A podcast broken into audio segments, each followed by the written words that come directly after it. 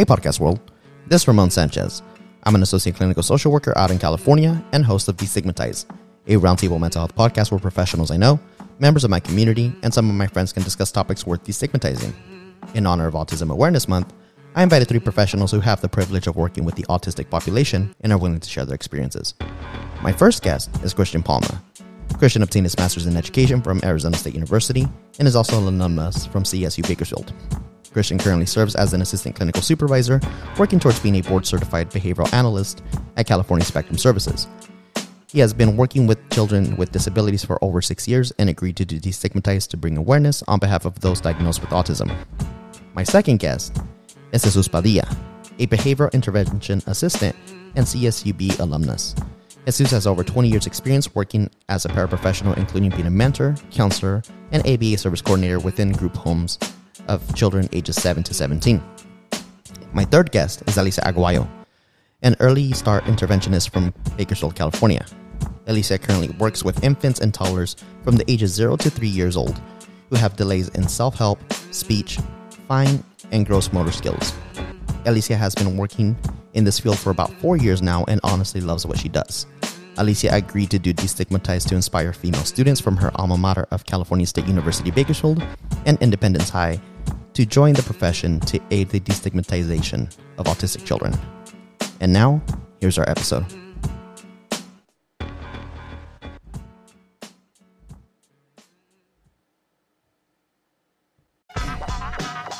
All right, this episode five of Destigmatize Autism, respectfully professionals involved in autism. Welcome, guys. All right. So, as we talk about this, um, I just want everyone to know that April is Autism Awareness Month. And the reality is that autism, whenever we kind of think about this, it's kind of it, there's there's always a stigma associated with with individuals that have autism. There's always this misconception, and, and I want to talk about this. And for me, Autism Awareness Month, that should be something that should be changed down the road. I feel like it should be Autism Acceptance Month. Because for me, and, and I'm not just saying this because I want to be politi- politically correct or anything like that. Like, I just want to go ahead and make sure that I, you know, I, I don't, I don't care if like this cancels anything, but for me, I really do believe that people with autism should be accepted. And for me, I really do believe that autism is not a disability. It's just a different ability to really understand life. And autistic youth and adults are extremely uh, amazing and beautiful individuals, and that should be accepted. I don't know how you guys feel about that. Yeah, I mean, um, I agree with you. It should be accepted, but I think it also should bring awareness. Uh, the only reason I say that is because a lot of people don't know what autism is. You know, Right. people are afraid of it. People don't know. You know, they look over and they say, "Oh, that kid has autism." And they don't really know how, you know, how to approach them, how to react to them, without being, you know, offending somebody or being offended themselves. But like you said, we should also be accepted. You know, there's a bunch of people out there with autism that you know they're just doing their best. You know, and doing what they can, living to their potential, and we should accept them for who they are. Right, absolutely. So, I'm curious, Christian. What what do you do? So, you're a clinical supervisor for an organization here locally. Yeah. So, um, tell tell me a little bit about what you do. So my job kind of compels of like multiple different areas. So I work with like early start, like Elysia. Um, I also work with kids, you know, higher age levels. So I work from you know up little as one year all the way up to 18 years old. We provide services for these kids, you know, making sure whatever they need, we can help them with independency, you know, self help, academics, all that kind of stuff. Helping parents, you know, adapt their learn their teaching style to their child, uh, because really, when you have autism, you learn a different way. You know, you be talked to a different way, and we have to keep, provide the parents with those kind of tools, so that way they understand, like, hey, I have to adjust myself in order to really reach my child. Right, right, cool. And, and, and what about you, Elysia? I mean, you you work with with a younger population. You work with infants and toddlers, as stated as in your intro. Can you tell us a little bit about what you do? So, um, like Ramon said, I work with um, toddlers anywhere from the ages of zero to three years old.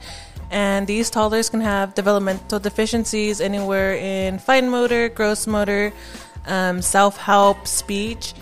Um, a lot of these parents don't even know that their kids are autistic. So, it takes, um, you know, us to kind of um, help them and lead them in that way, um, get resources, the things that they need, um, and kind of give them more information because, like I said, a lot of parents don't know what autism is. And there's also those parents that don't believe that their kid is autistic, so they don't want the resources. Um, I've been told by uh, my boss that there are um, parents who um, don't want their kids to get tested for autism because they don't believe in autism. They don't want their kids um, being referred as an autistic kid. And, um, you know, we just try to um, pull through, just um, help these kids as much as we can. Right. And and this is a question for all three of you guys. Do you guys see this the cultural aspect of it that culturally autism is not accepted. They're they're just you know, I, I kind of I, I've heard of this and and it, it's such a horrible thing. It's like they're Mongolitos, you know, especially like in Spanish cultures. Like I hate hearing that, and I feel like you know that's that's something that is part of our culture. Unfortunately, what are your thoughts on that, Jesus?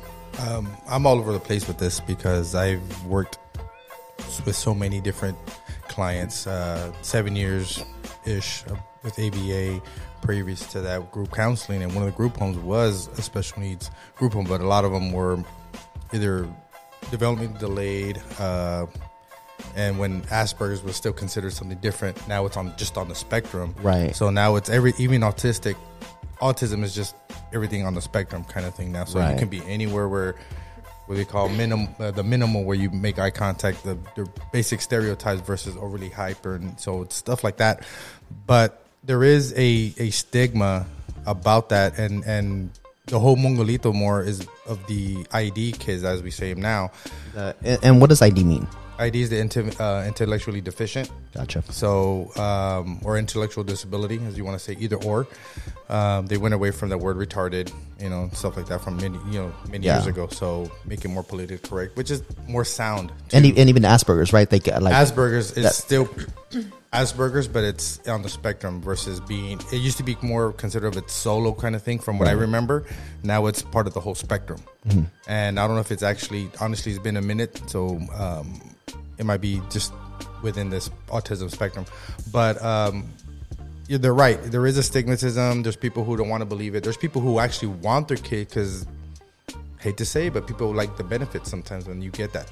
You know what I mean? And there's people who, like they say, they need academic help. right. But and he touched upon um, about parents, you know, teaching them. So that was one of the things that I was really an advocate for, for teaching the parents because it's really in the end it's basic parenting, you know. But a lot of the parents felt that the direct staff, the professionals that go in and help their student, their child, was the babysitter, the teacher, and they they're they learn. You do you you help him. You show me, and and then they, I think I'm gonna, I'm magic, and it's gonna happen overnight. Right. Versus there's retention for that's homework for them to do. Continue what I'm showing them every day. You know, so it's it's a tough task because sometimes they don't want to do that work. Gotcha. Is that is that something that's that's pretty accurate, Christian? Yeah, you actually see that pretty often. you can go in there with all the resources, all the materials for this family, but it really takes the family to kind of digest, you know, and implement what you teach them outside of those session times. You know, sometimes you only see kids for two hours, you know, five times a week. That's only 10 hours of the day. Right. They're stuck at home for the rest of the time, and you expect the parent to kind of do what they can on their part to keep the retention, you know, keep the progression going. That way the kids learn and they retain all that information that we're giving them. Gotcha. So, so touch base about that. So let, let let's go ahead and say, you know, I am an autistic child. What does my parent need to do? You know, what what does my mom and dad need to do, or you know, my parents? What? How do we start services if I am that child? It really just depends on your level. Like there's, you know, mild, severe, moderate. It just kind of depends what kind of help you need. You know, it depends whether you have an behaviors. assessment. yeah, an assessment, whether you have behaviors, whether you need, you know, safety awareness, it just your academic level. It just depends on what part of the spectrum you are, and that depends on how much we can give you. You know, do we need to give you behavioral help? Do we need to give you independency, adaptive living skills, communication skills? Are you verbal? Are you nonverbal? It just really depends. But once you get that assessment, you get referred by your, by your pediatrician. Um, then that's when we can really give you a program. Okay, you know, this kid's nonverbal. Let's give him an icon exchange so you can communicate better What is an icon exchange? just a set of pictures. You know, if you want something, the kiddo's going to give you a picture of water to show that he wants water. Gotcha. Um, he wants mom's attention. He's going to give you a picture of mom. You know, so anything with his, him either giving you the picture or just tapping the picture, just to easily Gotcha. communicate. Okay, so so there's and I'm I'm assuming that they learn that if they're older, like it's it's a little bit easier for that to happen. But let's say that if it were to be like an Elysia stage, where it's zero to you know to two years old. At that point, they're they're probably getting better at being able to identify pictures. But let's say that they are zero. Are there essentially signs and behaviors that let professionals like yourself know that hey, this child may be autistic? And what are some of the warning signs? So some of those warning signs are they're not speaking yet when they should be saying words by a year, a year and a half. So at a year, they should already be having a vocab of one to five words. And, um, you know, that's one sign. Another sign is any delayment. So if they have delayments in crawling, walking, that's when you start getting, um, that's when your pediatrician will actually refer you. Maybe, you know, you might need some services. And the early start services, they really help because, you know, for me, I've seen improvements in my kids. Um, just having a, um, a teacher like me, um, Christian and Jesus come by, it really does help and make a difference. Um, you get to work with these kids. I work with my kids maybe two to three times a week for an hour. Um, so yeah, that's you just kind of work with them to get them where where you just kind of meet them where they should be. Gotcha. So, and again, I'm going to go ahead and again, I, I know a little bit about this. My expertise as a social worker is in adult mental health and wellness. So I know a little bit about this because that was part of our graduate program. But I'm going to act as an incompetent, you know, individual that really doesn't understand. And I'm going to go ahead and just be asking these questions. Like, for example, like what are some stereotypes that, you know, that are afraid that, like, I know that there's certain children that are afraid of certain lights and big booms and sounds. So, are there stereotypes that are followed with the autistic individuals? Like, I know that a stereotype is something along the lines of, "Oh, I'm super obsessive compulsive. I I have to have everything straight, and if you touch something, I I completely lose my crap." Is that is that a fair stereotype? to a sense, yes, but the the stereotypes I I remember and hear about are the whole they don't look at you, they avoid you, they avoid con- eye contact, minimal words, um, you know, they stim, which is one of the actual other signs is they stim on a toy. They can have something that just spins, spins, spins, spins, spins, spins, and that's what they want to continue with, or it could be just something that makes a sound like a tapping sound, or if they're fidgeting. So that's why the whole fidget toys are out like a craze right now because of autism and and it's it kind of sucks but then it's cool because of the fact that it helps them you know i could be autistic 20 year old but i need something so i can talk to you and focus Right. So that would be something like a fidget spinner, or you know, the the, The- cubes. the cubes with all the little things on there they need something to click back and forth Do you guys or know the names the names of those toys? Like you know, like you know, the, I know that there's like little pop bubbles. What what are those called? yeah those are pop, just basic poppers Puppets. puppets Poppets. Got you. What are some other stereotypes, Christian, that that you you know associate, or like someone that that doesn't understand autism at its fullest? What would be some stereotype or some common stereotypes that would be said? Would be said about these individuals? Yes. Um, a lot of people just are afraid, you know. Then they're saying wrong, the wrong thing, saying they're dumb. You know, they can't, they don't know how to learn, they don't know how to listen.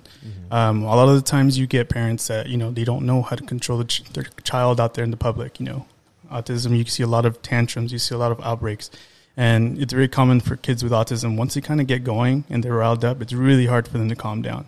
Um, and especially when you see that out in the community, you know, other parents will look at it like, man, this parent can't control their kid. What are they doing? They're bad parents. And, and realistically, it's just how the kid is. You know, you have to be patient with the kid. You have to let them tantrum it out. You have to, you know, provide them the necessary tools in order for them to calm down. Um, and it's not black and white. You know, every kid's different. Everyone has a different plan, and it just kind of takes a lot of patience. For sure.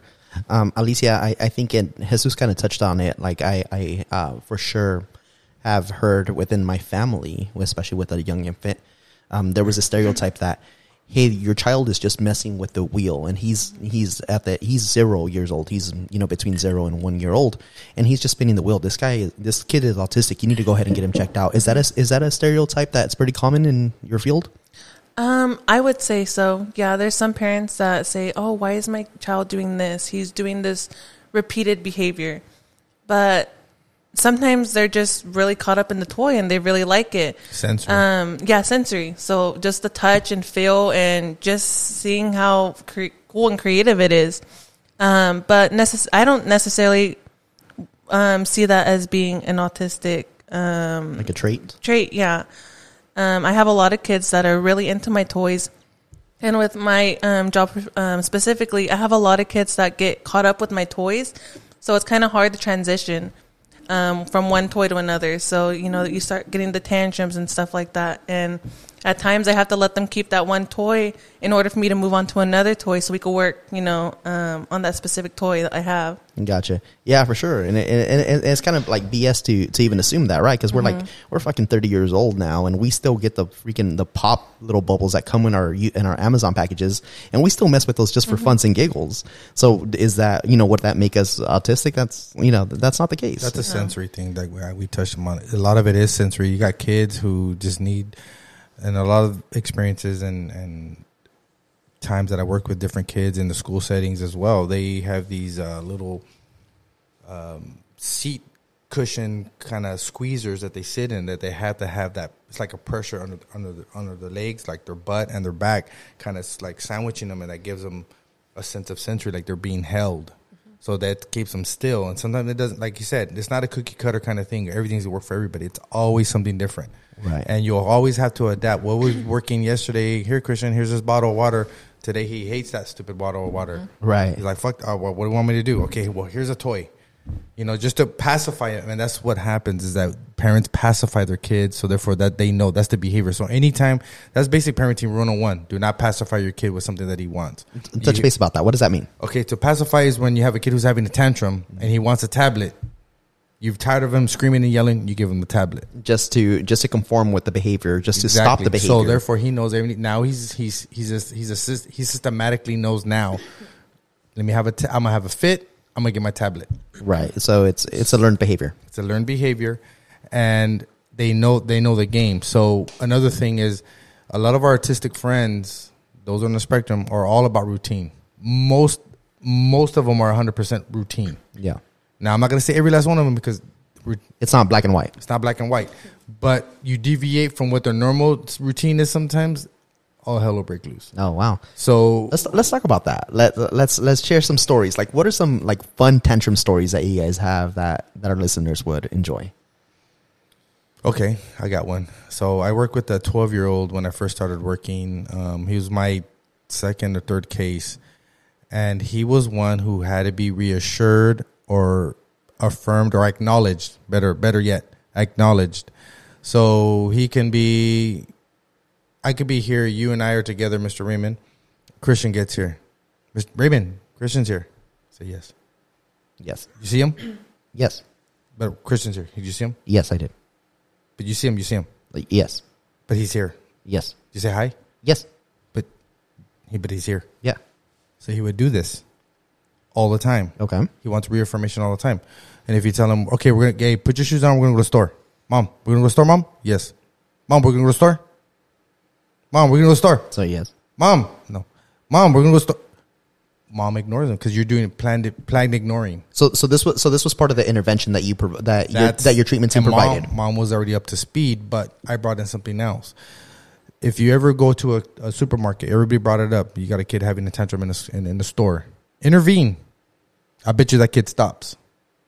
So that's what we're there for. Gotcha.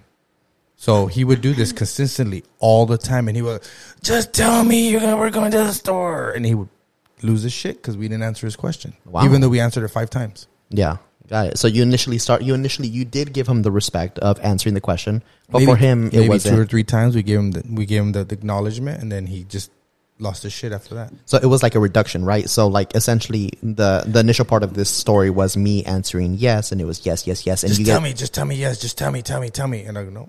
And it was essentially kind of feeding to that compulsion. And then afterwards, the intervention was let's go ahead and reduce it instead of answering it every time. Let's answer it two to three times, and then the, but that would cause a tantrum. I've done it where I even turned it on him. Did I answer you? Yes. Did I answer you? And he would get mad because I would ask him again. Did I answer you? He'll see what you see what's going on here, and he kind of got it. He was a smart kid, no, no, no doubt about it. Right. But that was part of his stimming. Is like he needed information. He wanted it acknowledged. He would come over and over and over again with that. Gotcha. What about you, Christian? What, what are some like tantrum stories that you got? So actually, so I actually, I have an 18 year old that I currently work with, um, and he's very schedule driven. You know, every day he asks who's coming, who's coming to session today, who's going to help me out, and he expects it to be that person every time. You know, we've got him to the point where he, even if someone cancels, as long as you give him a heads up, he's okay. Okay. But you know, there's going to be instances where someone cancels at the door, last minute cancellations, and that's where he really blows up. You know, you can't provide him with the answer. Hey, so and so is not coming today. They're feeling sick. He jumps out of it. He's banging on walls. He's kicking stuff, running around the house because that ritual, that routine has been broken up to a point where you know his replacement behavior was him being told ahead of time, you know, hey, no one's coming today. Be ready for it. What can we do? Let's calm down. Um, but he didn't get a chance to use that replacement behavior, so that's why he blew up because Right. he got told last minute. He didn't get time to prepare, mentally prepare, and that kind of blew him out of his routine, which in, you know involves behaviors around the house. Gotcha. So, like, if if you one of you or your staff were to have an emergency or even a mental health day, which is super appropriate to take, you know, a, a day off or it's just unscheduled, and you need to take one to go ahead and and debrief for yourself as a professional, um, it, and he wasn't told in advance, then he would completely lose it and and throw a tantrum.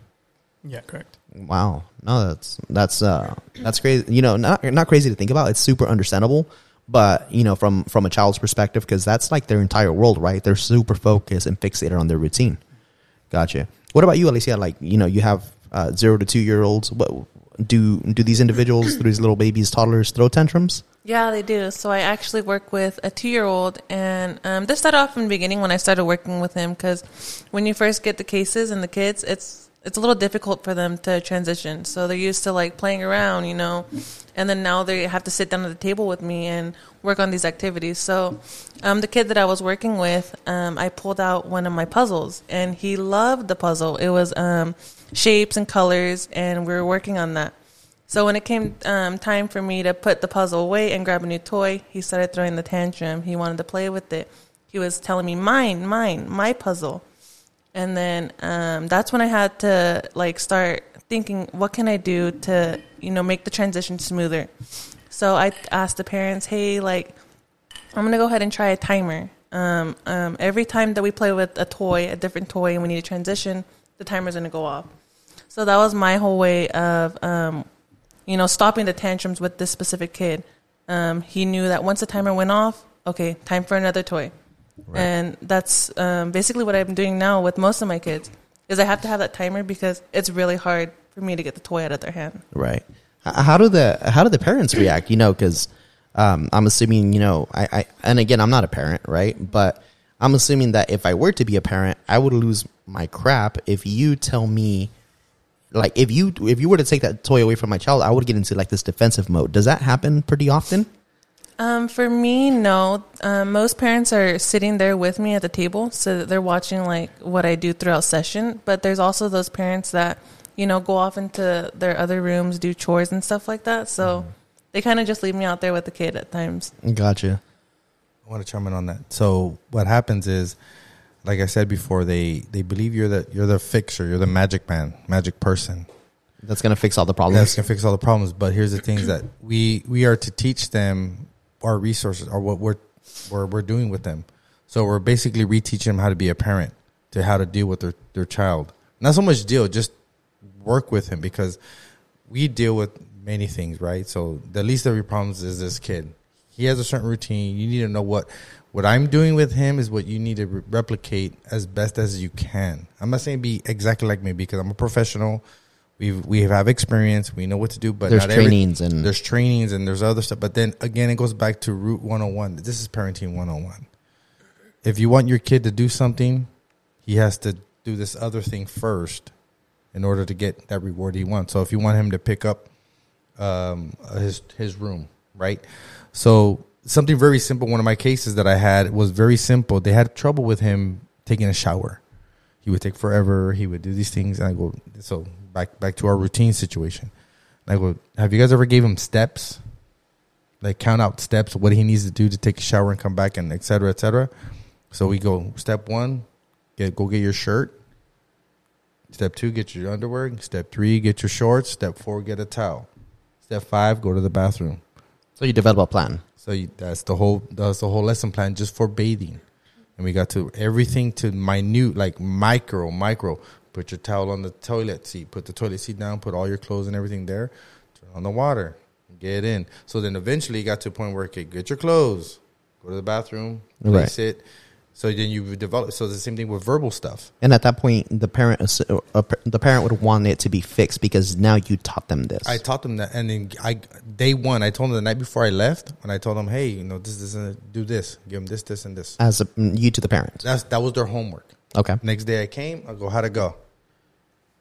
Fucking amazing. They whisper like they like, oh my god, right? And then from then on, he did it. Okay, hey, I'm gonna leave. What do you gotta go do? Shower. He he was very verbal, so that's another thing we can talk about. But the thing is that when you teach a parent certain things or a certain plan, they have to follow through. Or not, we're just going to there for nothing. We're doing day one every day, and we show up. Is that fair, Christian? yeah, that's actually very true. You know, um, the, the ugly side of it is that there's a lot of parents that don't really care. You know, you can provide them with the game plan, you can give them the steps, you can give them the, you know, the whole procedure, minute, minute, and they still won't do it. You know, um, I have a client, you know, I've been able to provide a lot of resources to, but when you come out to it and you're like, hey, how's this going? How's it going? You know, you know, I really haven't had enough time. You know, we've been all busy. I can't really do it. And, you know, from us, it's kind of frustrating because we're there, you know, two hours a day, doing the best we can, and we're trying Right. to provide results for this kid who really needs the help. And you know, on the other side, where the parents really need to kind of step up and do their job, it's just not happening. And Right. You see that pretty often. You know, where parents just don't care. Parents are just not as involved in their child's learning, or you know, it's a little sad to see. You know, you can't just do it all for this kid, even though they really need help. Right. So there's some individuals that, and, and again, I'm I'm trying to be like devil's advocate in a sense, right? Where there's there's certain responsibilities that parents do have, and they have to go ahead and take care of all the stuff, and it, it's also difficult to go ahead and balance because then they may have like additional children or other like other responsibilities to go ahead and and fixate on. But there are some success stories. I'm you know I'm assuming for every for every you know bad experience that that there is, there are also some very good success stories and and very good you know those individual parents that want to go ahead and improve the behaviors and want to go ahead and learn how to be this parent. Because you know I, i'm thinking about this from like a perspective like what if i were to have an autistic child? I'm a, like i don't even know how to raise a child period much less an autistic child. You know wh- what are some stories that you guys could share that you know of individuals that are genuinely asking for help and, and really do what is being asked of them to do and, and you see some you know some gradual progress If I could go, the one I gave you about the shower, all day, every day, he did what I asked him. Anything I needed him, we did a lot of tacting. Tacting is um, telling me what I'm showing you, or give me this, give me that, give me the all, give me everything purple, give me uh, everything, give me everything that looks has seven on it, or whatever stuff like that. Yeah. Or manding, they're learning how to ask for things, right? So he would never. There was a problem. That he would just go and grab stuff, right? So back to the nonverbal part, you had a kid who would just go grab it. Give me the bottle. I go, no, no, no, no. What do you need to do? And it could eventually be just him pointing at it. Then it goes water. Eventually, water, please. Can I have water? And hopefully, we can get to may I please have a water, please yeah or whatever, right? And they might just stop at water, please, and that's it. And that's their vocabulary for the rest of their life. That's all they know really how to say because we have kids who you have to sign with and et cetera, et cetera. But sign as in american sign language yeah, ASL. So you so there's kids who and and some kids who are very nonverbal. They don't they're not taught that. So that's another aspect that needs to be touched upon with with our tested friends because those like she like she commented sometimes they're not verbal at all early age on. So that's around the time they need to start learning ASL. gotcha Elysia do you know asl Um, I know like the basics, like more, please, um, and thank you. gotcha But and i'm those assuming are, all the curse words as well That's No. on our own though. I know all of those. um, but when I do get my kids, because most of my kids come in maybe like a year, a year and a half, and that's the first thing that I work with when they're nonverbal. So I'll do the signing, like pl- uh, more, please, thank you, um, and I'll teach the parents too because I had this one parent come up to me, my kid's doing this with his hands. What does that mean? And I told the parent, oh, that means more, because like I said, a lot of the parents are um, they're not present in the in the classes in the so- sessions yeah, so I'll, I'll tell them, oh, like this means more, this means please, thank you, and um, you know the parents will use it with them too. what are some of the barriers and this is a question for everyone like what are some of the barriers that as to why the parents aren't involved in the sessions Uh, so, like Elysia said earlier, it's a lot of denial. Um, a lot of people don't know what autism is. The expectations of what we do, like I s- like Chuy said earlier, Jesus, um, they think we're miracle workers. They think we're here. You know, we're going to fix their child in a few weeks, and you know they're going to be good as new. They're going to bring them up to a normal kid. Um, some parents don't even want us there. You know, they got referred to us. They're just doing it because they have to. Um, and it's just you know, it's the sad truth of it is that some parents just don't care. Some parents are in denial, and some people just turn a blind eye. Right. Gotcha. What What about you, Alicia? Um, I actually have a story about um, a case of denial. So, um, the first time I had went to this parent's house, the dad was telling me that the mom wanted services that because the kid was two and a half years old and he wasn't saying any word. And the dad had told me, I don't know why my wife wants to do services. I know my kid's not autistic. He's just not speaking. You know, maybe he'll speak at three, four. And I just assured the dad, like, uh, I'm just here to provide services and to help your kid out. And, um, you know, sure enough, in that session, the first word came out dog. The kid said dog in the session, and the dad was like, wow, like, I've never heard him say a word before. And I worked with the kid for five months, and he was saying three word sentences. And the dad told me on the last day, he was like, thank you so much for helping my kid. I honestly, you know, I was scared. I didn't know if my kid was ever going to say a word. So like his truth came out at like five months. Yeah. Like there was this like was it like a cultural denial or like a cultural barrier that prevented him from being able to be accepting of any help? Yeah, um, he told me that his mom told him, "Oh, like he's gonna he's gonna talk. He just needs some time." But you also need sometimes kids need that extra help Right. because um, some parents don't work one on one with the kid. They don't do activities. They don't go over like their numbers and stuff until they get into preschool, kindergarten. Um, I've seen a lot of parents do that. Um, by the time I come, when they're two and a half years old, they don't know their colors or numbers. We're the ones working on them like one on one. Right. Gotcha. No, that's true. Um, like, okay, my, my son, he's like absorbently smart, right? Because he has two older siblings, and I got my nieces live with me. He's probably my my daughter's was this probably the same at that age, but he's two now. and He knows everything, and it's all Spanish. He knows all his colors in Spanish. He knows his numbers, and it sounds like he can count to ten at times when we start counting. It's like you know how you hear a song, Right. You only know it when you hear it, and you can actually know the next words or whatever. So it's kind of like with him. But when you have these little ones, it's you're you're banking on the fact that he's just delayed.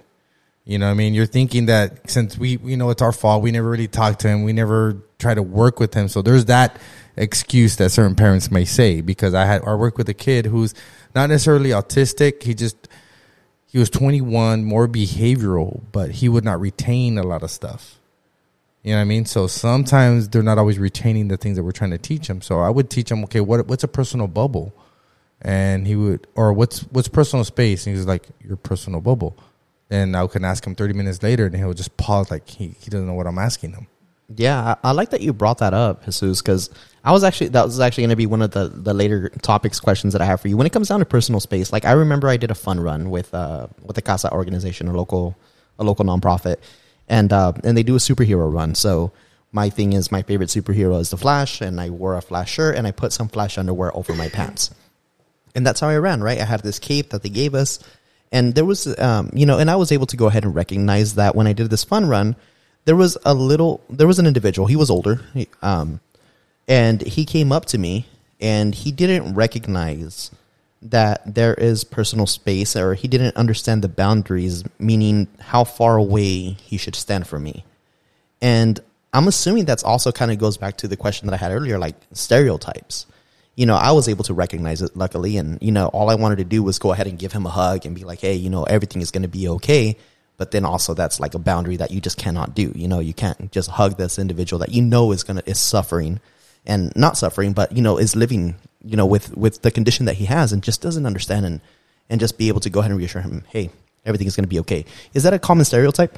Let me chime in on that. Um, I'm I'm of the belief that those are the ones who need it more than anybody else. Like that's the exception to the rule, right? I, I'll let them in my space, but then you also got to teach them at the same time, whether it be you or whoever. You let them know, hey, you're a little close, but you're my friend. I want you to be here, but you gotta be careful. Not everybody likes that.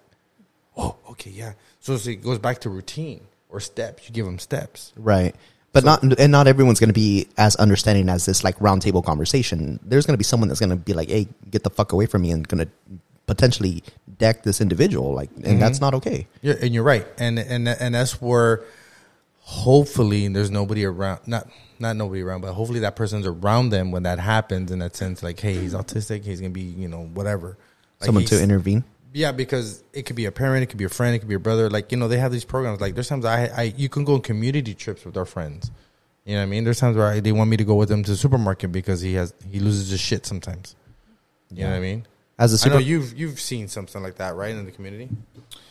Yeah, I mean, it just whenever you have an individual with autism, you kind of, ex- I would say, you expect someone to be there that kind of understands. You know, you have a, you know, an, an acquaintance, a supervisor, you know, an assistant, parent, someone that's going to be with that kid to, you know, if he's at the grocery store, you're not going to send him by himself. You know, he's obviously going to need a little bit of help, someone to guide him, assist him, and you're going to want to have someone there to kind of intervene if you know anything escalates. You know, personal space, touching, grabbing stuff you're not supposed to grab.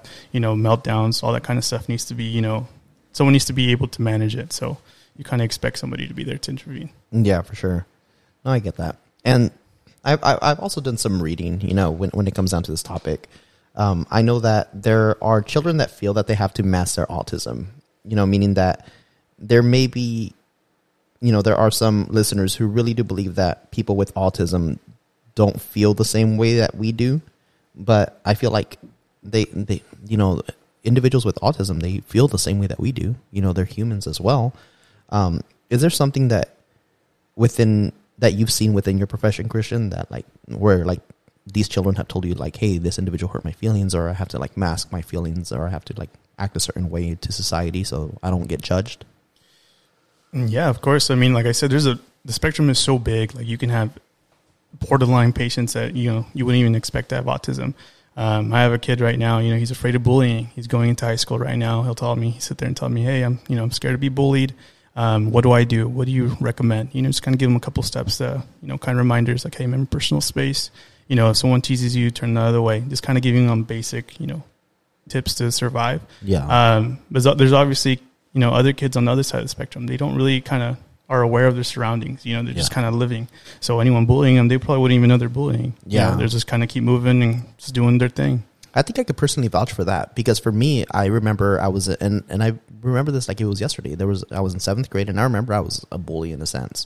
Um, you know, not towards like individuals that were bigger than me, but I would target those special education kids, and I didn't know any better.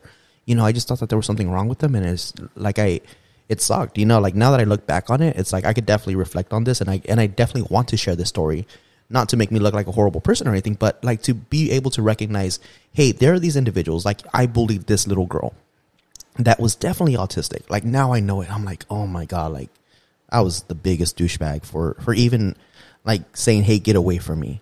Like that, like that just wasn't okay because all you wanted to do was go ahead and find a friend or be able to go ahead and find some love. You know, maybe you don't get that within your family. I don't know the situation with this individual, but I just know that this individual was looking for some sort of affirmation or some sort of love, and I wasn't receptive of that.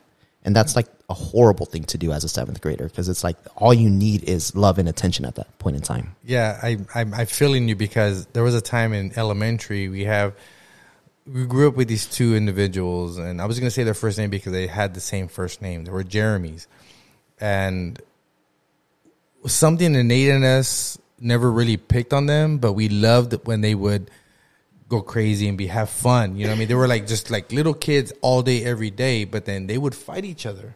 They hated each other for like, hey, you took the ball from me or whatever. But looking back, how you say you're reflecting, I'm looking back in my head right now and knowing that I never really bullied them, but I never really edified them. I never built them up. I never, but I was their friend at, at times because they got to push in in our class and hang out a little bit, um, fifth grade, sixth grade. But when we got to junior high, we were more defend, we were more defenders. A few of us, me and my friends, we had a group, big group. There's a lot of, you know, growing up in Lamont, everybody knows everybody. But once you start picking up on picking on those friends, hey, your ass is grass, dog. You don't mess with them. Right. You know what I mean? So at the in, in seventh grade, it was like, "Yo, Jeremy, go dance, Jeremy! Like that's your song, Joe." And he would be the only one out there just having the time of his life. You know what I mean? And he was looking back, he was autistic. He was a smart kid, but he had autistic mannerisms. Now, I don't know how far or what he had because it was just I'm looking, I'm reflecting. I never knew anything about that till now. Now that I'm looking, I work in the schools. Everybody is supportive of our kids or in the special ed classes. Yeah, there's a bunch of like social media videos that that exist of like you know the the popular cheerleader going asking the autistic child to go to prom and like you know Yeah. getting super viral. Um, you know, giving this individual that may be autistic and and dealing with poverty, you know, dealing with some social economic hardships, getting the you know the awesome you know Jordans, those type of things. Um, so now it's not it's it's not as bad as it used to be. That's that's for damn sure. Um, but you know, kind of, and, and I'll ask you this, Christian. Um, is it and kind of going back to the story that that Jesus was sharing? Is it safe to say that children that are born with autism are born to stand out? And meaning, the reason why I ask that is that, and this is my personal thoughts. I feel like that autistic children see life in a much more beautiful lens compared to the to the rest of us. You know, maybe kind of going back to the Jeremys that that Jesus was talking about. This this individual was able to dance and to stand out. Um, you know, and kind of just kind of going back to the question: Do they see things in a much more beautiful way than we do, and are we just too afraid uh, to, you know, do they? Are we too afraid to act on what they do, the beautiful colors that they that they, you know, that they have on their clothing, because we're too afraid to go ahead and do that? Or what are your thoughts on that? You know, I think it just depends, like I said, on the the person you're talking about. You know, sounds like Jeremy is kind of a little carefree. Doesn't really have, you know, a thought about responsibilities, a thought about, you know, am I going to make it to tomorrow? He's just kind of living life. You know, just in the moment, present, doing what he likes to do, doing what likes to have fun. But you also have clients that just like to be alone, sheltered, away from everything. You know, they don't like to be in the spotlight. They don't like to be cheered on. They just like to be in their own little world. You know, doing what they want to do. I have a current client that you know he, he does his work. He goes on break, and that's all he wants to do. He doesn't like high fives. He doesn't like, hey, good job, buddy. He doesn't like any of that. He just likes to do his job, go to his break, and just be on his own. Gotcha. What What about you? Uh, what do you see from your children? You know, zero to two years old. Do you see those behaviors and mannerisms from a very early age? Yeah, I do. So, like Christian was saying, like good job and stuff like that, or even when it comes to um, playing music, um, like when we dance, head, head, um, shoulder, knees, and toes. They don't like that. They'll put their um, their hands over their ears and be like, "No, no, stop, stop."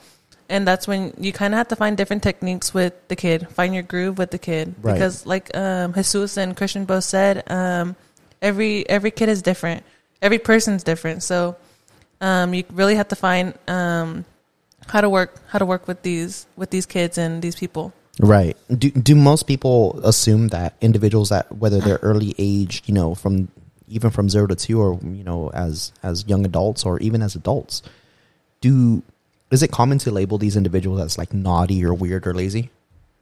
Like from a social, like from a cultural perspective. yes. Common, yeah. I mean, weird because they they don't behave as we call normal, and, and we always say what is normal. But like he said, like you're saying right now, is that they do live a little freer. To my eyes, they do a little free. It's like when you when you see videos of people, just individuals. Like there's times I I, I can get that way too. If you you guys know me, I don't care what anybody says. If I'm dancing, I like a song, I'm gonna dance by myself. There's people who dance out there by themselves, and like there's nobody around. So the thing of those kids in that area, like they do whatever they do because they don't care. They they want to do what they love, and that's the beautiful part of it. Like you said, their lens is way different than us, and then it's like I wish everybody in the world was like that instead of all the stuff that we're going on right now. But we that's a whole different story. But the, the idea is we we are more humbled by them.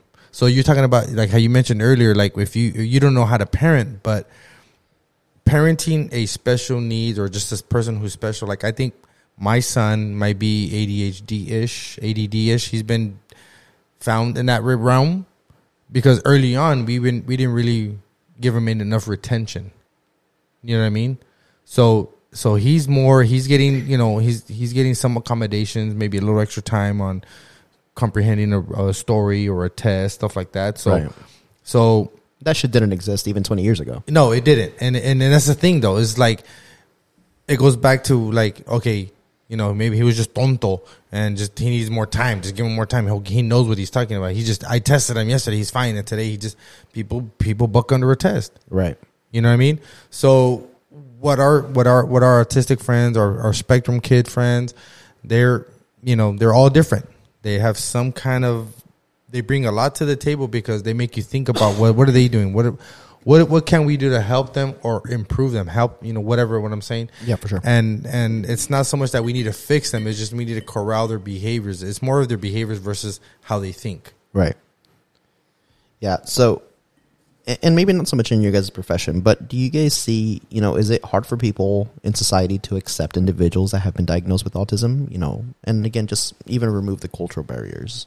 Um, just looking at from like friends, have you have you guys witnessed that, and um, and what are your thoughts on that? You know, I actually uh, read an article that parents who receive a diagnosis for their kid having autism is as impactful as losing somebody to a death. You know, because you know parents have this plan, this game set up for their kid. You know, he's going to be a football star. He's going to be a talent. He's going to have all these friends, all this you know lifestyle. or professional Yeah, professional. You know, he's going to have this job. He's going to be a doctor. That all changes. You know, Right. once you get diagnosed, you have to change your whole game plan. You have to change your own game plan and their game plan. You know, so they're not going to live to the expectation you're going to set up beforehand.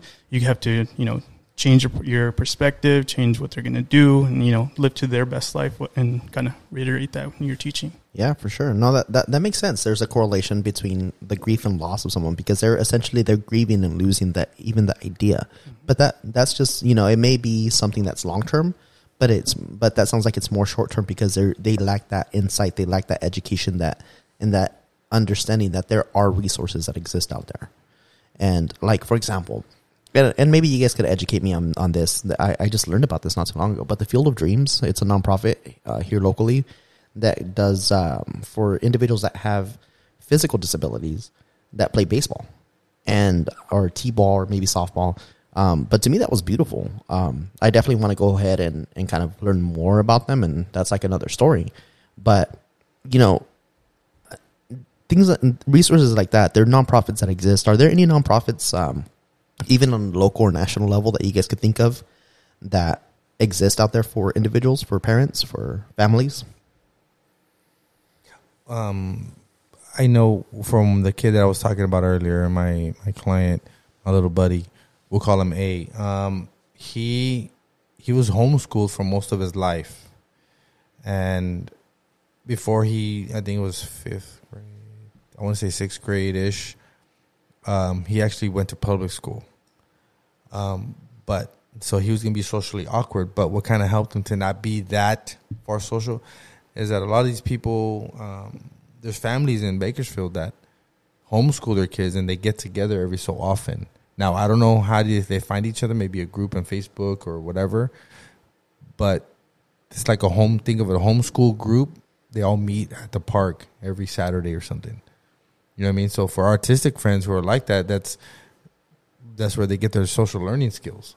So it's a way for for the children to go ahead, or the young adults to go ahead and interact with one another. Mm-hmm. But also, it kind of sounds like it's a way for parents to kind of debrief, to be able to vent about what's going on. Because I'm assuming it's it's difficult to be a parent. I think they're freer in that particular environment or that that realm because there's all the parents are around the little parking. I mean, uh, the the little playground. There's like tables and like mini barbecues, or they just bring snacks and and like picnic baskets or whatever, right? So they're they, they surround the playground and they just let them play. And there's like at Jastro Park, it's huge.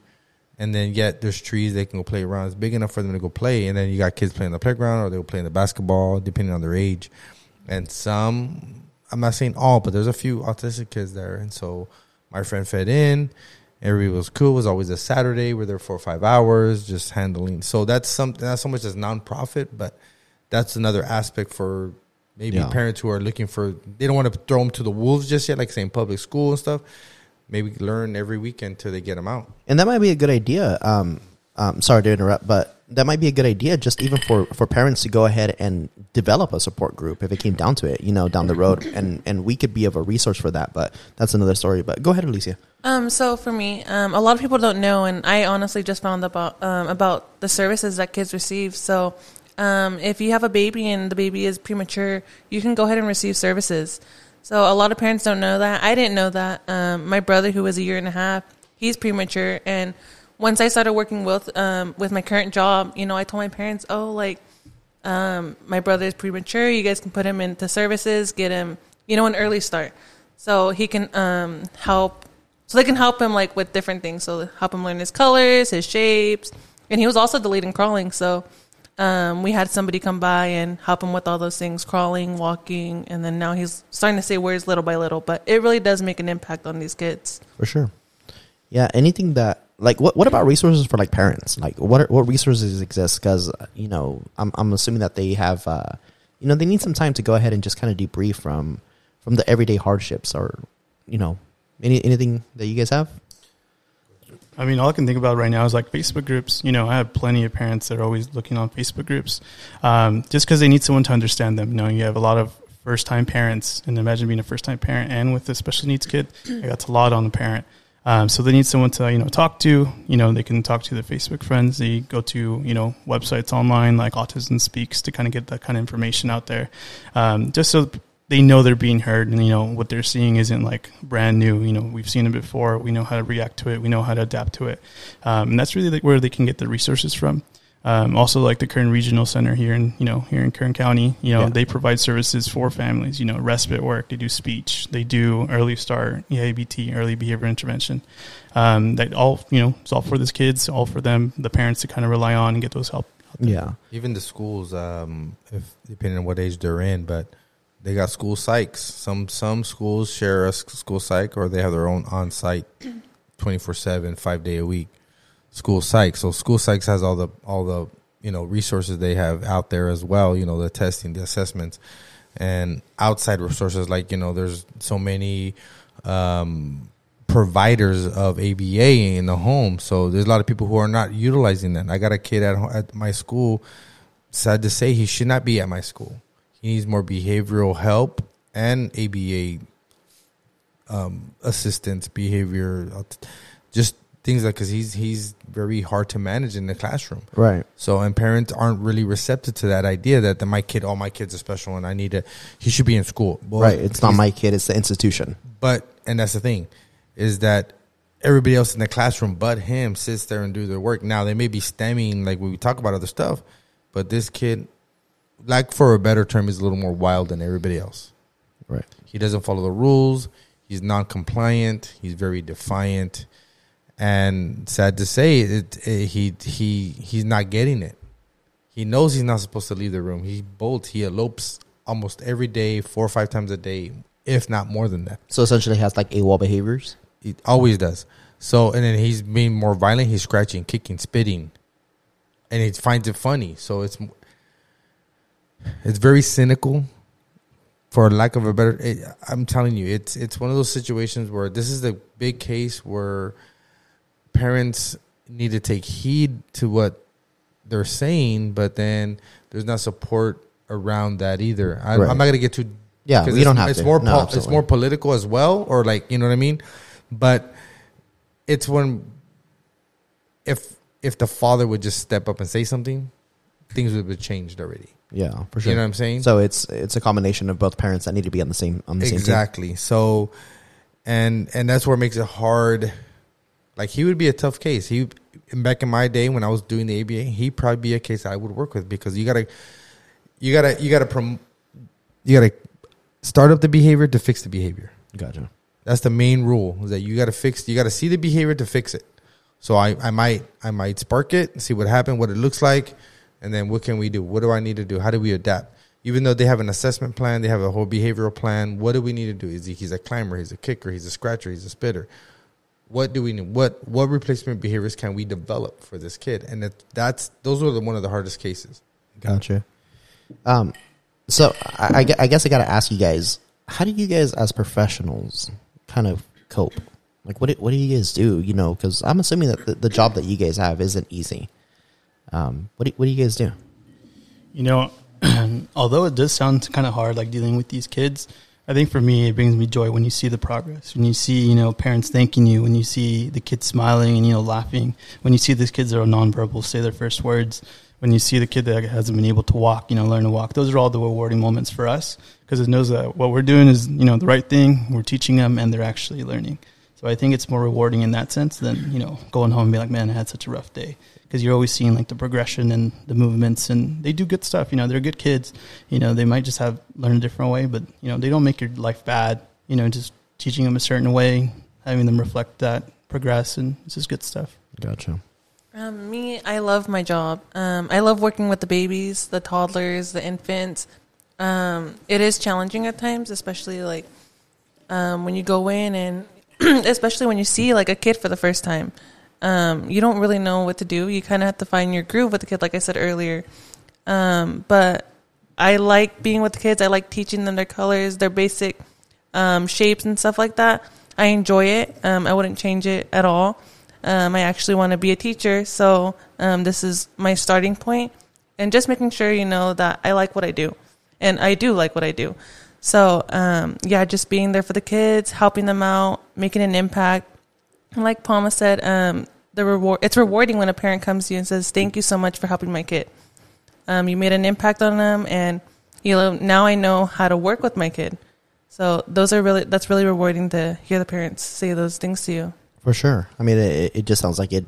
It's like you guys aren't ready to give up. Like those reward, you know, those those uh, words of affirmation that come from the families. It, it just keeps you going and it, and it drives you to continue for these individuals. What about for you, Chewy? A lot of whiskey. Ton of whiskey, though. I'm sorry, but nah. You know what? I I intended to become a teacher, and then when I started the whole group counseling, um, by way of actually working with men in a men's home, a group counseling in a men's home, right? So you're talking about rehab.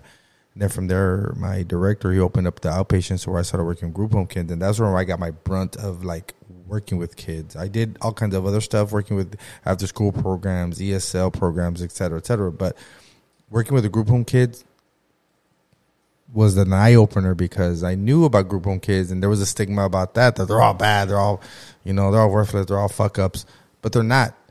Half of them are, half of them just got caught up with wrong the wrong people. But and then, that came, that came from the staff. yeah, Wow, that's that's tough to hear, man. and so but and actually there's a lot of kids that are in the group homes that were there because of what their parents done. They got taken and there was no foster you know they, there was no placement et cetera et cetera. So i got a lot of it. So that one group home i had a kid who of at that time 2005 he they he was diagnosed asperger's. This kid had no filter. Straight up sheldon. Big bang theory sheldon straight up. Oh, I love that character. so exactly like that, very smart, very smart Alec. He can dish it, can very quippy, 15, 16. But, you know, and something that we never touched upon, speaking of autism, is all the meds that can be administered or not administered. They don't want to have them. You know what I mean? There's so much thing. That's a no. That's like another like Pandora's box, right? So Do you want to open it? well, hold on, let me finish. so he he would take. I think at that time he was taking a Abilify, and he was the coolest dude. But when he was on it, yeah, you you notice the difference. He was really chill, really soft spoken, and he would just say what was on his mind. Versus he was just bouncing off the walls, talking crazy shit. And the kid that I described earlier, who's behavioral, not on meds. All right. So I'm I'm not always 100% for meds or whatever, but there's times where you need something just to calm down. Kids going 150,000 50,000 miles an hour, I need them about an 80. You know what I mean? Yeah.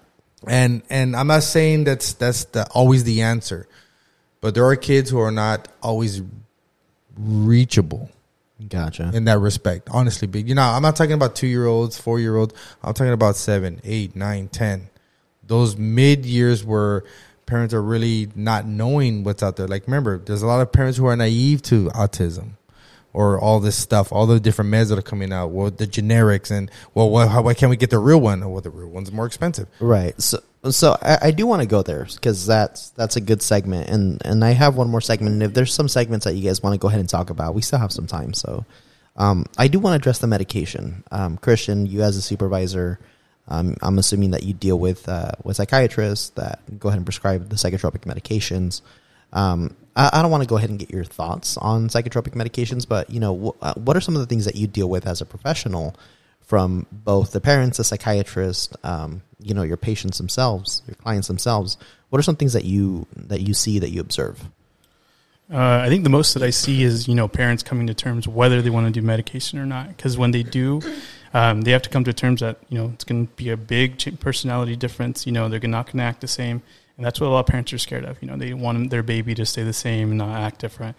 But you know, at the end of the day, I have an 18 year old right now whose parents are 55, 56. You know, you can't restrain you can't go after these kids like you were when you were 30 you know you you need a little bit of help you know the meds to keep him calm so if he does have behaviors he's able to be managed you know and that's really where it comes down to is like are you physically able to handle these behaviors these situations yourself or do you need that little bit of extra help with like the medication make sure the mood stay low you know make sure the behaviors stay calm that's what really comes down to Don't that's forget on to- the parent Don't forget to give them the meds because I had one where my staff when I came in when I was working with another group home didn't give him his meds when I came in the shift change. Right. Kid, homeboy, homeboy was 16, 17, about routine, coming in every day. Needed his med at 8.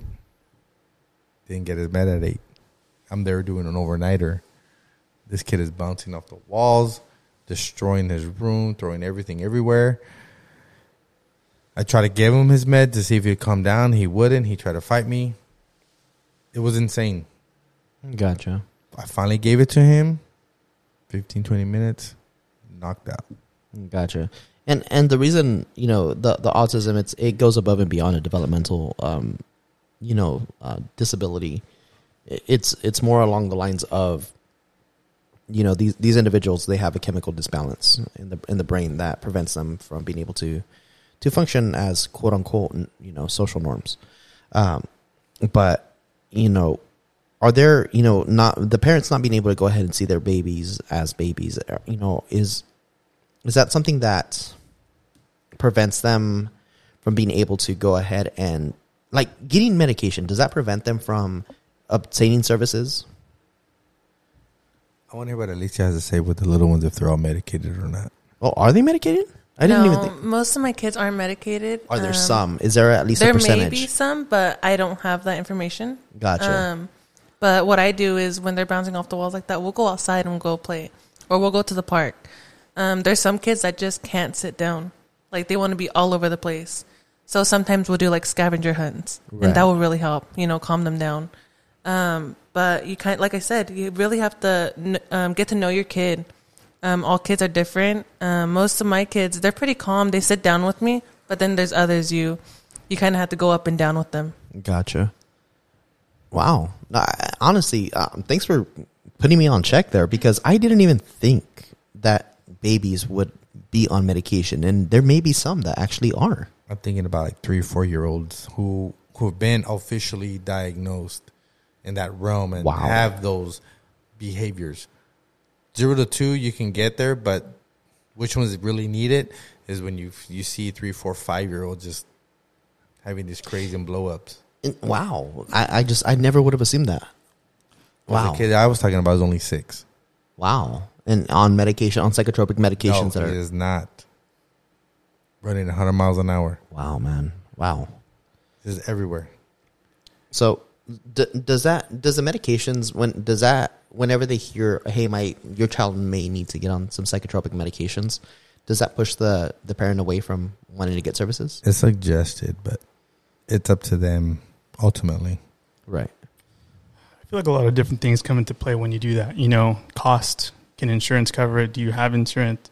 Um, all that really plays a factor. You know, a lot of these impoverished families, you know, they're getting services they can't, you know, afford a lot of stuff. They can't afford to provide materials for intervention or that kind of stuff. So just hearing like, hey, your kid needs meds is just like, oh man, even though I have like Medi-Cal or something, like they just still think about cost and they can't afford stuff and you just can't get everything for their kid. So there's a socioeconomic barrier that that exists. Wow. I want to get into, and again, if there's any segments that you guys want to go ahead and introduce, uh, feel free to. But one final segment that I want to go ahead and do is I want to talk about a statistic that I found. 70 to 90% of autistic individuals currently do not have jobs, and 80% live with a family member caregiver, according to the National Autism Society. And to me, that stood out because working with adults, and you know that's the area that I thrive in. But I noticed that there are so many barriers when it comes down to, re, uh, you know, being able to provide psycho uh, like psychotherapy services to someone that has an autism diagnosis. Um, and again, I have stories where it's like, oh, okay, like there may be a development a developmental disability. Immediately go to another resource, do not provide him because do not provide services to him because then it's going to be a liability. And it's like, like why? And and I don't and I and I never understood that. Like, go ahead and link them to or see if there's a rule out if there's any linkage to a regional center. Um, so that statistic stood out to me. You know, seventy to ninety percent of individuals do not have jobs. Um, what are you guys' thoughts on that? I mean, I guess for me, it's like because the range of autism is so big. I would just say only maybe like the top end of the you know people with autism would be able to get jobs. You know, they have to be able to follow directions. They have to be able to you know be told feedback, take that in, and apply it. And it's really at the very high end of the autism. You know, the very very mild. The plan and routines that they they they encompass, like you know, those who who can receive that is what he's trying to say. Mm-hmm. Because I mean, you can't give every job to a kid with autism. You know, you have to give them the very simple, routine based plan, step by step of what they can do. You know, so you can't expect a, someone to go drive a bus. You know, you can't expect them to do those kinds of jobs. You have to give them their very simplified jobs for them to succeed in. Yeah, and some of those and some of those employers won't be willing to go ahead and pay for the hours or the benefits for those individuals to go ahead and so there has to be a systemic change. Really quick, you asked about it, like certain programs. The ABLE program, What is the ABLE program? I forgot the acronym Okay. name for it, but it's on it's Stockdale and Montclair. And the kiddo that I was working with, who is not really autistic but have behavioral developmental stuff, he was like twenty some years old. And there's other kids who are autistic. They go to this particular area and they give him the life skills, and they show him they um, or them. They take him like different areas, and I know they took him to the food bank to help pack, charge people, make sure everything's stocked up, stuff like that. Gave them basic, you know, customer service skills or, Right. or inventory stuff at the food bank every one, you know, every what once a week or whatever it was. Mm-hmm. And so that's something that can also help benefit our older friends because that gives them the tools to at least kind of give a job to give them something to work three, four, five hours a day. Maybe not an eight hour day, maybe, you know, at least four hours. But that's the intangibles that, that he's kind of alluding to. Like, can they perform these particular tasks? And a lot of the times they, they can. Like, there's a movie from a long time ago called The Boys Next Door, dealing with kid, the adults who have jobs. Now, I don't, I don't remember exactly what each each of them have, but they were of, the special need type. So, I think there's stories out there that there, there, there people can do that Yeah. can pack groceries at least you know whatever knowing the routine remember it goes back to routines yeah. and they follow a process yeah. Um what are some barriers that that happen as, you know, as these kids age out? Because at some point, you know, they're, you know, you only serve a certain population. Then what happens to them?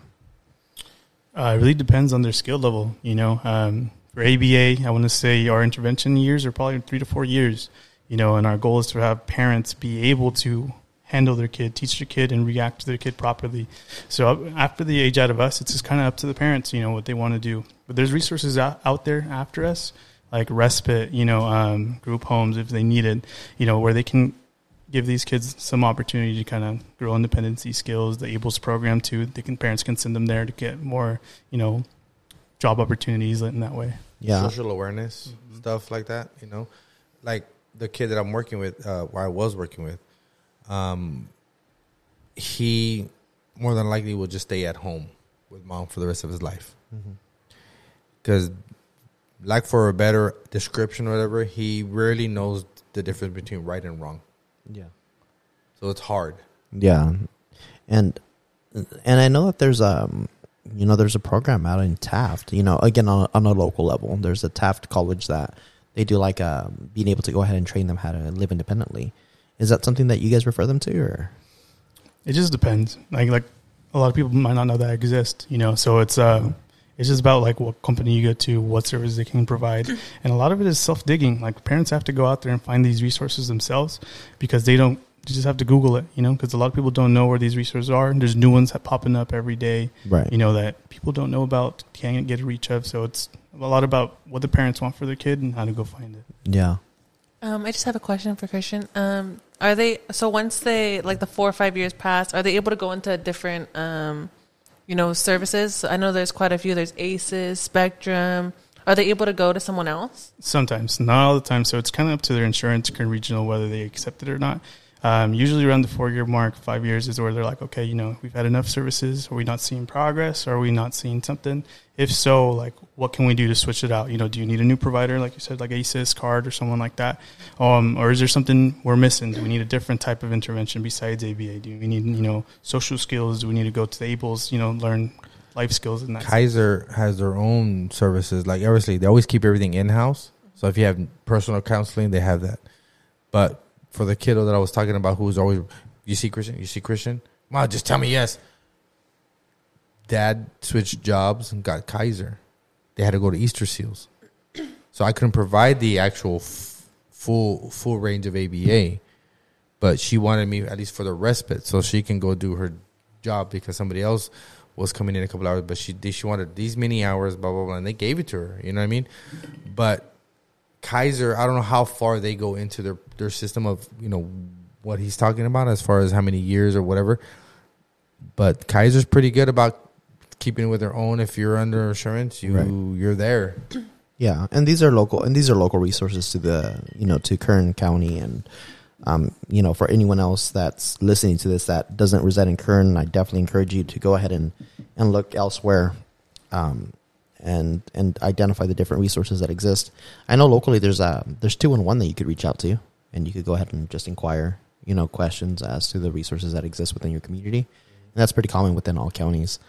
Um, before we conclude, is there anything else that I haven't touched on that you guys wanted to go ahead and, and discuss? I really appreciate this conversation.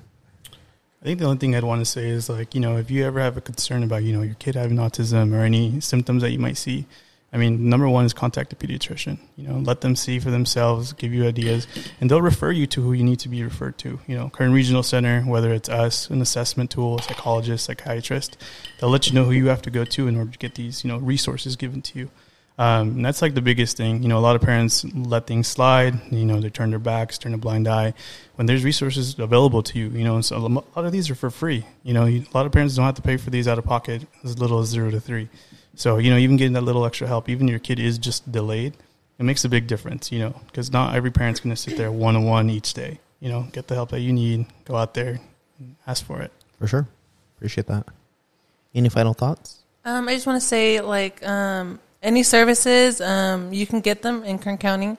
Um, a lot of kids are able to get these services. Excuse me. Um, like I mentioned earlier, um, if you see a delayment, fine motor, gross motor, um, crawling, you know, stuff like that, speech, call Kern Regional Center. They're able to help you out. Um, they're able to answer your questions. Um, and yeah, I love my job. I love working with the kids that I do. It's super awesome. I love being um, a teacher to these kids. You know, they're kind of the first. They see me first until they move on. You know, kindergarten, preschool, all those things. So it's just really great being able to um, help these kids in in my way and um, help these parents out as well. Perfect. Any final thoughts? Yeah. Um, those of you who may not have the the conventional insurance, Medi-Cal is always hundred percent. You got services everywhere if you got Medi-Cal, especially in the autistic it, stuff like that. Even in any state, there's Medicaid. Yeah. So anything of that nature, they're they're especially here in Kern County because it's pretty prevalent here.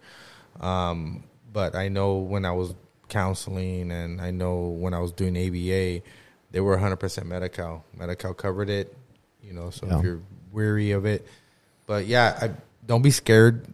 It's hard. Like I was scared a little bit at one time about my son because he was a little delayed, but he's good. It's just you know he's he, he's just a little slower at doing things. Not so much that he's you know intellectually deficient or anything. It's just you know I was not ready to put that on him Right. because I felt it was our fault that we didn't push it. So it's more a processing system where he couldn't gather where we're telling him right away, versus somebody who's autistic who can go 100 miles an hour versus just be really reserved and not talk. As a professional that's worked with autistic children and kind of uh, being able to tie it down as a parent, did you feel guilty uh, or love him, or love your child any less because no, of the fact I- that he's my first son. I mean, I love him to death. As far as, I mean, more than anything, life in itself. I want, I try to, I want him to emulate who how I was. Because there's times I feel like I might have been somewhere on there, like my comprehension sometimes I read something, I might need to read it another, a second time. Oh yeah, and you, You and know? I, and you and I are friends, so I definitely question that as well. You know, Yeah, your, your so- comprehension. Yeah, you you you're just jealous of me. Yeah, whatever. But I mean, again, I I, I think it's just to get past that whole taboo of my kid might be autistic. The stigma. You know what I mean? It's Yeah. like nobody wants to talk about it though. That's the point. Yeah, and that's why. It's not so much the stigma. It's just the time. No, not talking about it. no, no. You know what I mean? They don't, yeah, and they're not really receptive to the idea that okay. But then there, there's many who've come out of it clean. You know, and I had a kid who I worked since he was my first client. He graduated before he was in seventh grade, and he that was another thing I was gonna, you you brought it up earlier was kids knowing that they're autistic use that as a as an excuse. So they use it like, oh, I'm autistic. It's okay. It's crazy how he used it all the time, yeah, and he found a friend who was the same way. So That's now awesome. they're now they're buddies. But he tried to play him. He tried to, you know, he would get out of. He has to clean his room. He has to throw out the trash. Has to help cut the grass. How to pick up the leaves. I'm autistic. I don't know how to do those things. Yeah. So he would use that as a essentially like a like a crutch, but A but he was and but he was but he was very aware. He was very aware that hey, this is the disability that I have, but at, at times it would, it would and that was what I was going to bring up was that, and then the fact that um, he he did be not really bullied, but one kid would just point it out all the time. wow. So that was something that was engraved in his. So he used it, and so that was one of those things where he it, it became prevalent in his life. Yeah. You know, so For sure. Well, I'd like to go ahead and thank everyone um, as we conclude this episode. Um, so, this episode, episode five, De- Destigmatize Autism, Respectfully Professionals Involved in Autism, could be streamed on iHeartRadio, Spotify, Apple Podcast, and the Google Podcast Store. So, thanks everyone for being here today. Sincerely appreciate y'all.